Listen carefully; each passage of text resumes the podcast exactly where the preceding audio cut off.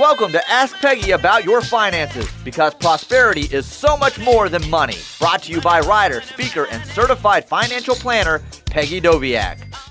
Thank you to Sports Talk 1400 in Norman for production and studio assistance. Hello, and welcome to the Ask Peggy About Your Finances show.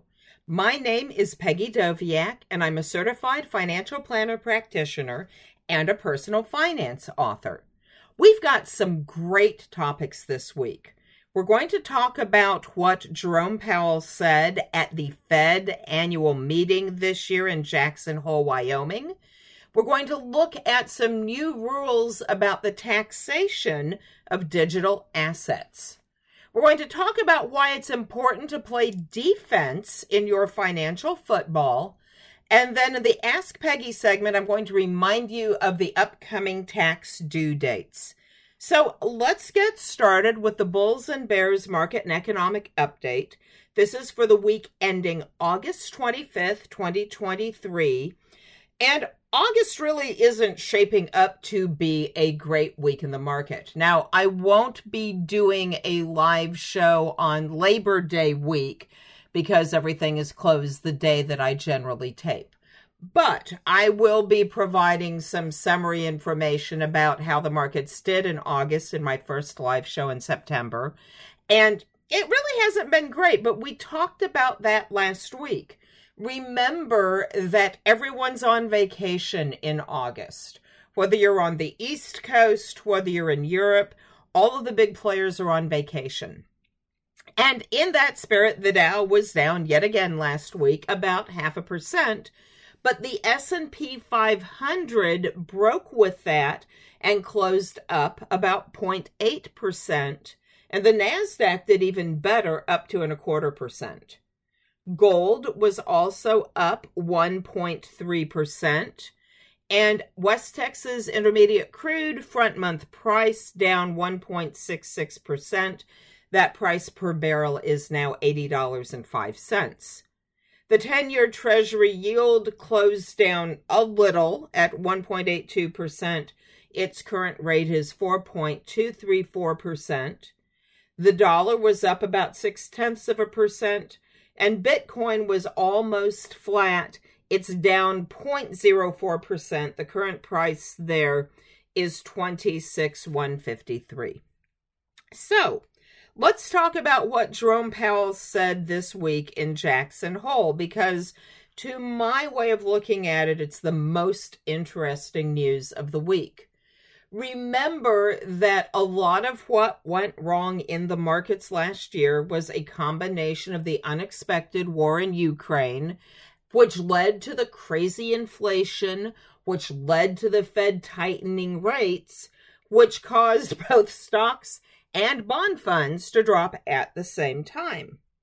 Then this year, we've had some issues with rating agencies, specifically Fitch, downgrading some American, well, both the American economy in general, as well as a few banks, we've talked about that in detail in earlier um, episodes as well, where a lot of people, including Bill Gates and Warren Buffett, do not know why Fitch chose this point to lower because really economically everything is quite robust. And unemployment still stays just remarkably low. The actual wage that people are earning is going up so things are rocking along quite well. And it would have been possible for Jay Powell to say, no, inflation is still at 3%, not 10, but 3, we wanted it to, we're going to continue to raise. What he said instead of that is they're watching the economic conditions closely and they haven't decided yet whether they're going to pause at their next meeting where they raise rates in September or whether they're going to head and raise it another quarter of a percent. He was pretty sanguine in his comments. He did not sound worried about where things were. He's continuing to take a strict line that, yes, we're going to keep our inflation under control, which, you know, that's one of his two jobs is controlling inflation. The other is making sure that unemployment isn't too high, and unemployment's great. So he has to have his full attention right now on inflation. But because rates went up on their own, there's a really good chance that the Fed will pause raising rates in September because rates went up when Fitch did some of their downgrades and some of their threatenings of downgrades. So we're going to have to wait and see. He is saying that right now interest rates are high enough to be restrictive. And that makes sense, right? Compared to the unbelievable easy um, the easy borrowing environment that we've been in. When the Fed rate for the 10 year Treasury is 4.2%, that carries over into much higher mortgage rates, much higher credit card rates, and business loan rates. Remember that part of what happens is when businesses can't borrow money easily, they can't expand. When businesses can't expand, they can't hire new people. And so there is now a drag on the economy that Powell is admitting to. And I'm not sure I've seen him be quite that blunt about it before. I'd have to go back and check my notes, but he was pretty direct that rates are high enough right now. They're working on things. And remember, they're operating under the assumption that they will get inflation down because there's less demand and there's less demand because people can't afford it. If you're a longtime listener of the show, you know that me personally, okay, just speaking for myself, certainly not the Fed, certainly not wherever you're listening to this, I think that underlying assumption has been wrong from the beginning. Now, I don't mind that they raised rates for a while, but I think the crisis that we had was the Chinese supply chain disruptions and the increase in the price of oil because of what Russia did last year. And both of those things all by themselves made it more expensive to get stuff. You know, we like our cheap products from China as a society. We like our cheap oil that comes through Russia, which then goes, even if it just goes to Europe, it raises the price of European goods that we import. So we sort of fought a monster that wasn't completely our fault. I've said it before, I, I still completely believe it. The good news is we've raised the rates without tanking the economy. I, I know things are difficult, things are always difficult, but overall, unemployment is down wages are going up, everything seems to be rocking along. Hopefully, the Fed will take another pause because I want this to percolate through. I don't want them to get ahead of the game at this point and raise rates in a way that damages things a year from now because there's always such a lag between their actions and the reactions. But we'll just have to wait and see. So the next interesting Fed date will be in September in the 19th and 20th meeting when we see whether or not they raise rates. And I'll report to you guys after that. Thank you to Sports Talk 1400 in Norman for production and studio assistance. Welcome back to the legislative update of the Ask Peggy About Your Finances show.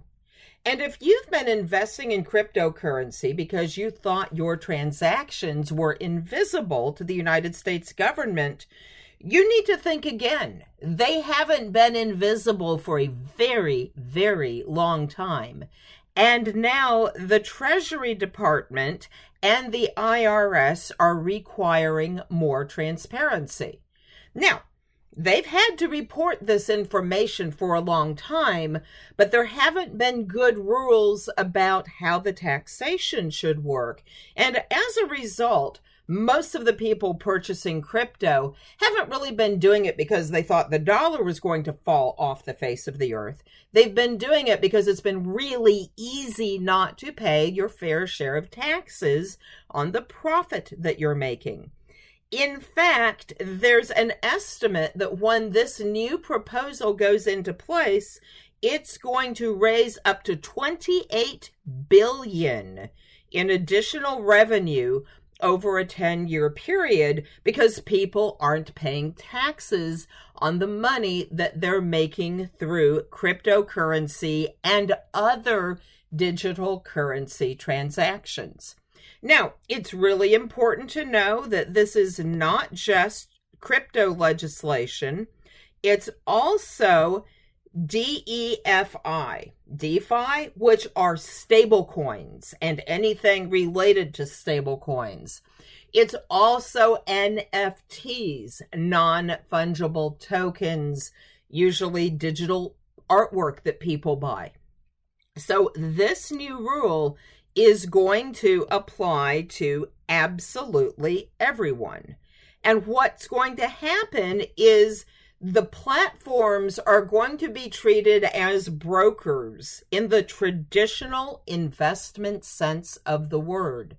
And they're going to be required to report the buys and sells, the capital gains and losses, just like stock and bond brokers have to do to the IRS. And there will be a new tax form that you'll receive just like you receive a W 2 for your income or 1099 interest or 1099 dividend or a document showing your long term and short term capital gains.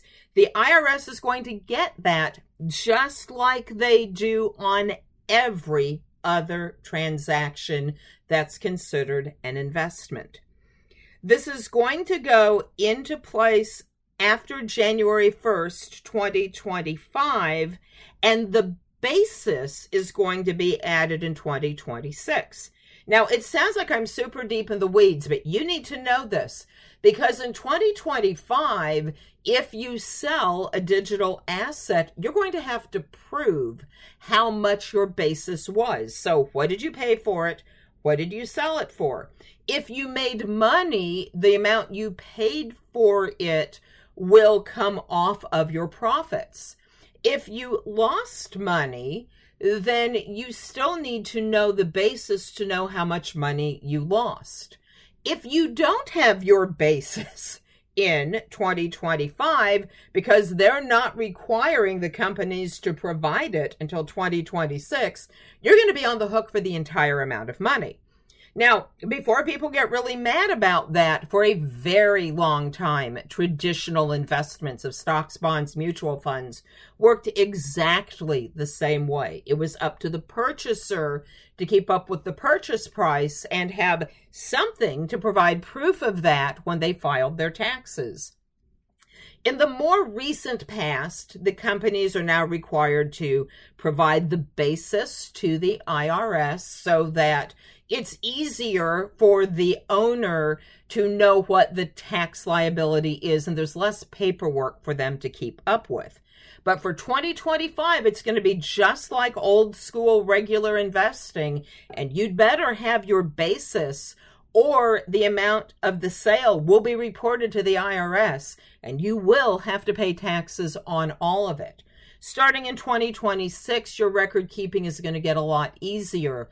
But since they're cracking down on it, the reason I'm spending the time on it in as much detail as I am is this could really hurt people. So it's up to you to figure out right now what you need to do in order to keep up with that data, how to pull everything together if you're thinking about moving from one trading platform to another, make sure you get all that basis information from your first trading platform before you move it.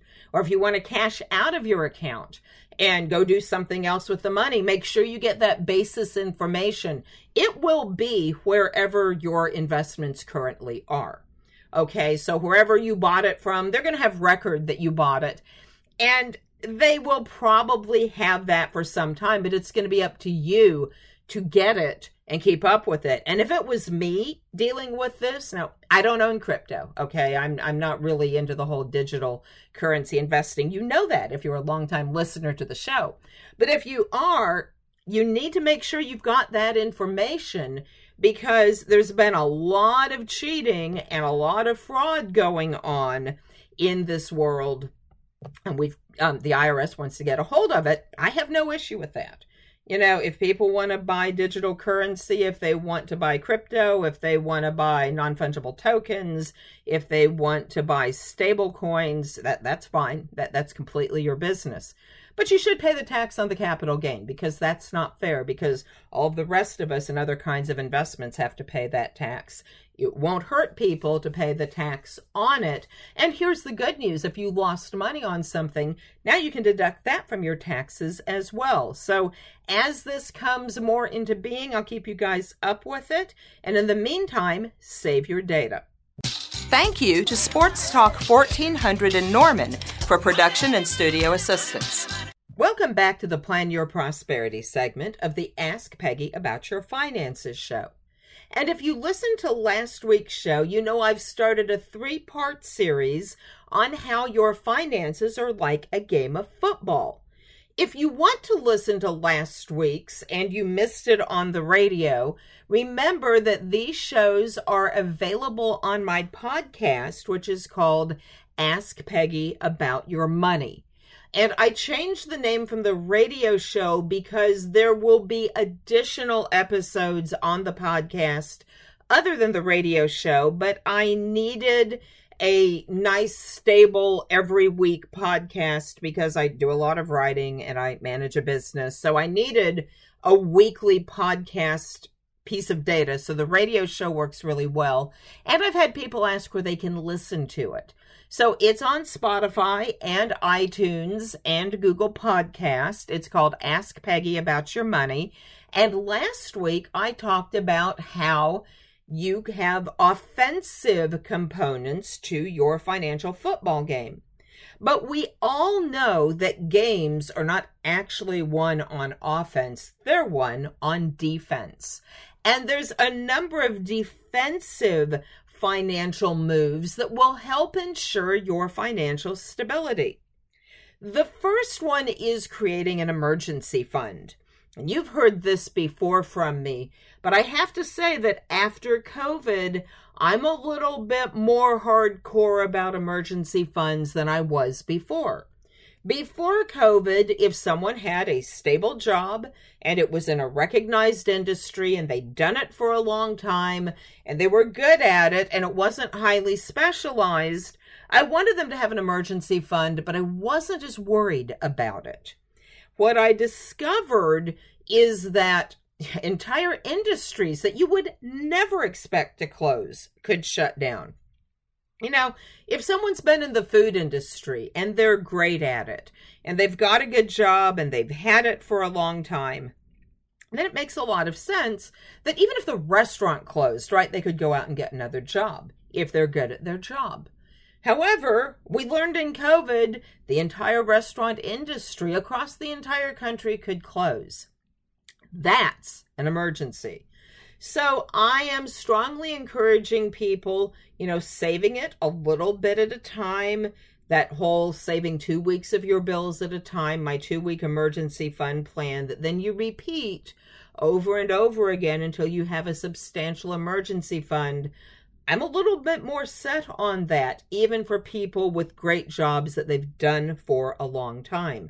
So if you don't have an emergency fund, and I really want you to have six months of your bills, and I know most of you don't have that right now, but I'd like you to start working towards it. So if you have some saved, that's great. And if you don't, just look out for the fact that things can go wrong, and we call them emergencies because we don't see them coming. A second defensive strategy is realizing you're going to die. And boy, that's not a very fun thing for me to throw out in the middle of a radio show or a podcast, but you are. And I have seen firsthand the crisis that can happen when people don't have adequate life insurance. I know some people are fundamentally opposed to it. And I know some insurance agents have oversold insurance, oversold the amount that people need. But it's very important to work with a financial planner. And then your insurance need is very much like your retirement need. You have to calculate how much that person will need while the kids are young. You have to calculate how much money you want to have available for kids to go to secondary education, to college, or post secondary education, not high school. I'm talking about college or vo-tech. Then the most critical part of the insurance need is that period when the kids are out of the house, but the spouse is still too young to get retirement benefits.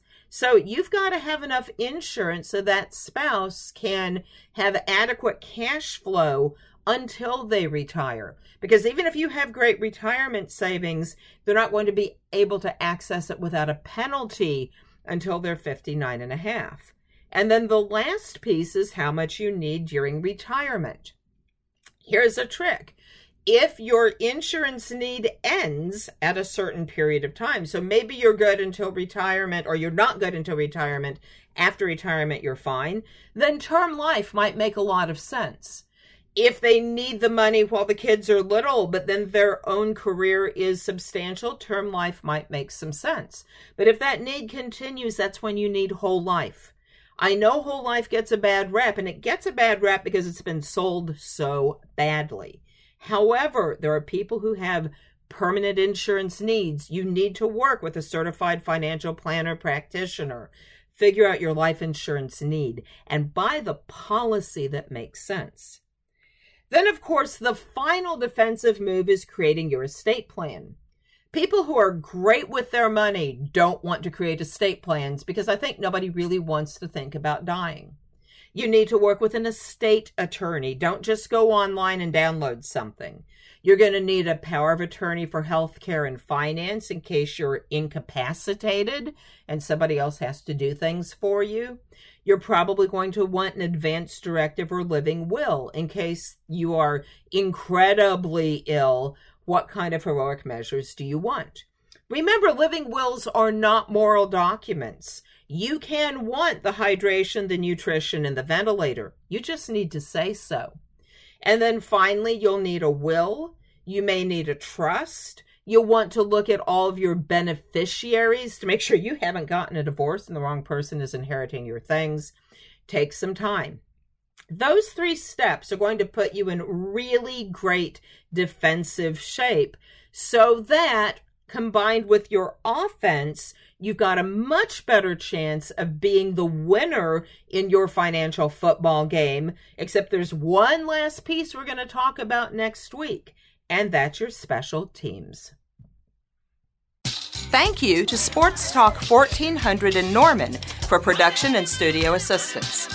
Welcome back to the Ask Peggy segment of the Ask Peggy About Your Finances show.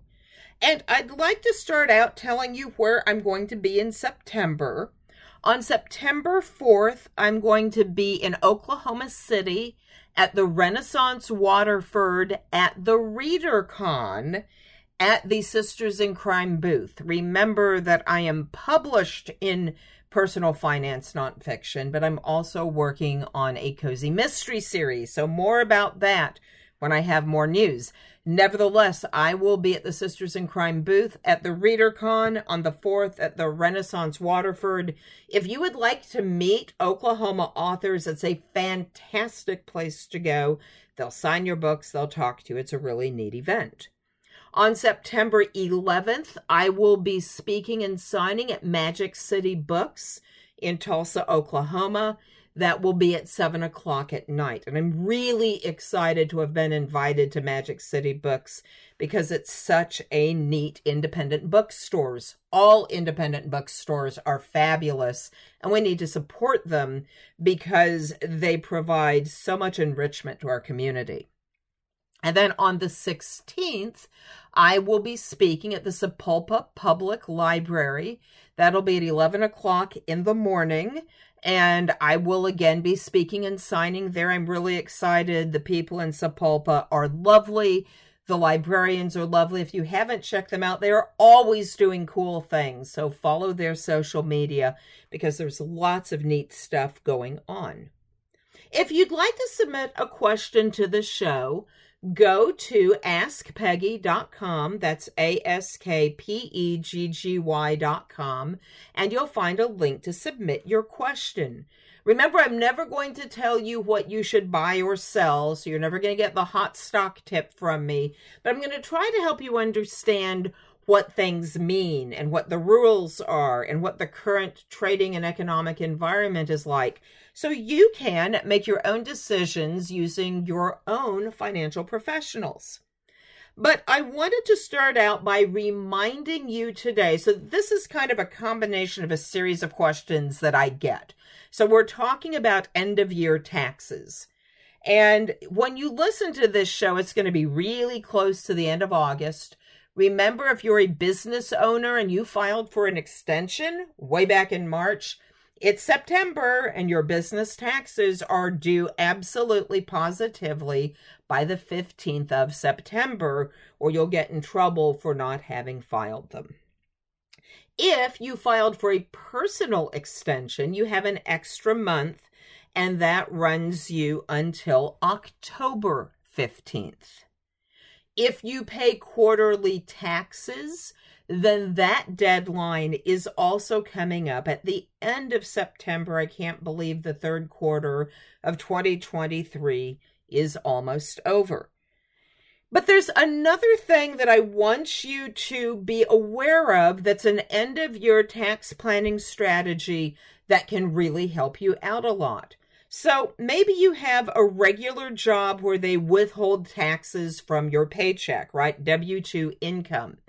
Maybe you also have a secondary job where they don't withhold taxes. So maybe you're a musician or maybe you're a writer. And so you get this income during the year and you need to pay taxes and you haven't been making quarterly payments. So the IRS doesn't like it if you've earned a lot of money and you haven't paid it in evenly over the course of the year. That's why people file quarterly taxes. But a lot of people don't get that right. So there's a fix. If you get a salary and you have tax withheld from your salary, you can change the amount withheld to account for your extra income from your other job. And the IRS will count it as having been paid in evenly during the year. But it's already too late for your September paycheck, probably. If you get paid twice a month, maybe you can get the second half of September. Maybe you need to figure this all out and get everything in place for October. You have three months of paychecks that you can have additional tax withheld from, and it will be counted as though you paid it in evenly. I had to use this strategy when I got large sums of money at weird times after my husband died. And I hadn't paid anything evenly because for a really long time, I hadn't gotten any money at all. Then when it came in, it came in huge, giant chunks. So because I pay myself a salary in my financial planning firm, I withheld extra tax. And the IRS was thrilled. I didn't have any issues. I didn't get in any trouble. I hadn't underpaid my tax. I didn't mess up my next year's tax withholding because I didn't pay in enough the previous year. It worked incredibly well. But if you're going through an HR department, you don't have unlimited time to get this organized. So you need to figure out if you have a tax liability, how much that tax liability is, contact HR and get them to up your tax withholding. That way you'll have paid in as much as you're supposed to. Everyone will be happy. Thank you to Sports Talk 1400 in Norman for production and studio assistance. You may submit personal finance questions to the Ask Peggy Facebook page and learn more at peggydoviak.com. And remember, prosperity is so much more than money.